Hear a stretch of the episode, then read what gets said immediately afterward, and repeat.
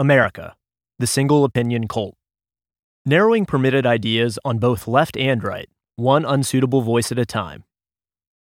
Not long ago, I was writing in defense of Alexandria Ocasio Cortez. When she first entered Congress as an inner city 20 something who'd knock off longtime insider Joe Crowley with a Sandersian policy profile, her own party's establishment ridiculed her as a lefty Trump.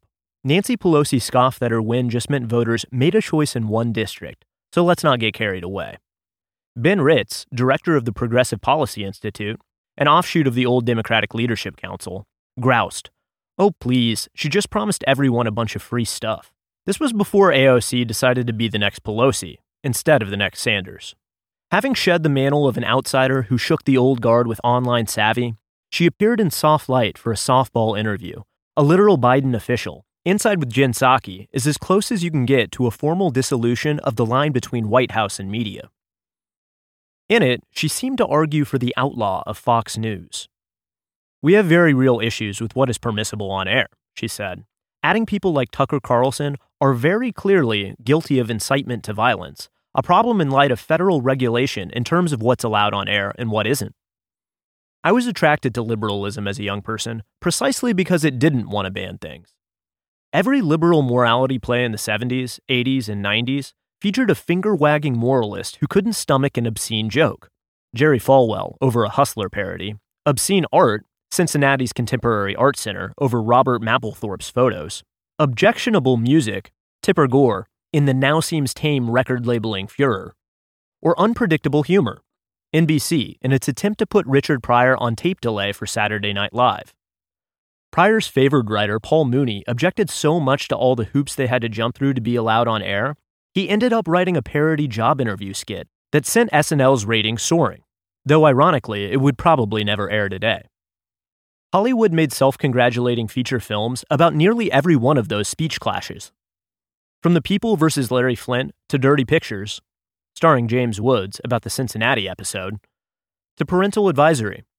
The movie Field of Dreams features Ray Kinsella's wife Annie telling off irate mother in a school library debate about banning writer Terrence Mann, with Annie saying after, Fascist, I'd like to ease her pain. The actual book Shoeless Joe featured J.D. Salinger, one of America's most censored authors.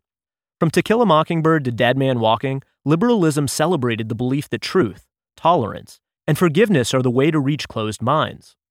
I mentioned this before, but Rob Reiner's The American President, a naked hagiography of Clintonian politics, came to a climax with President Andrew Shepard defending his flag burning girlfriend's honor, saying, You want free speech?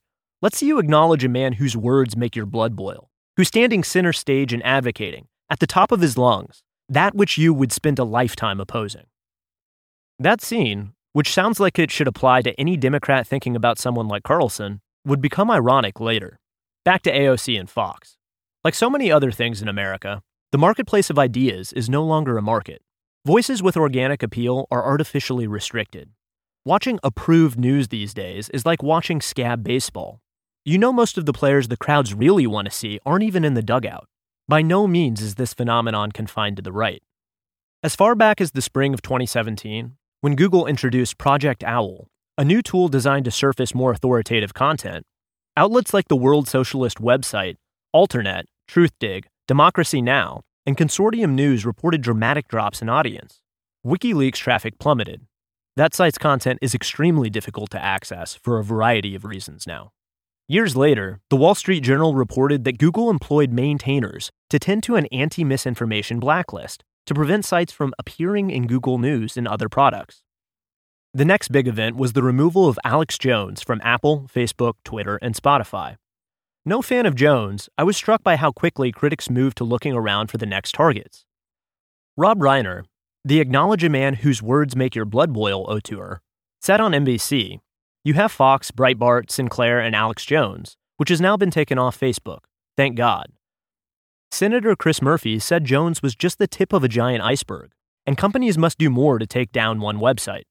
Apple CEO Tim Cook insisted the Jones episode was not coordinated with other firms, saying, I've had no conversation, and to my knowledge, no one at Apple has.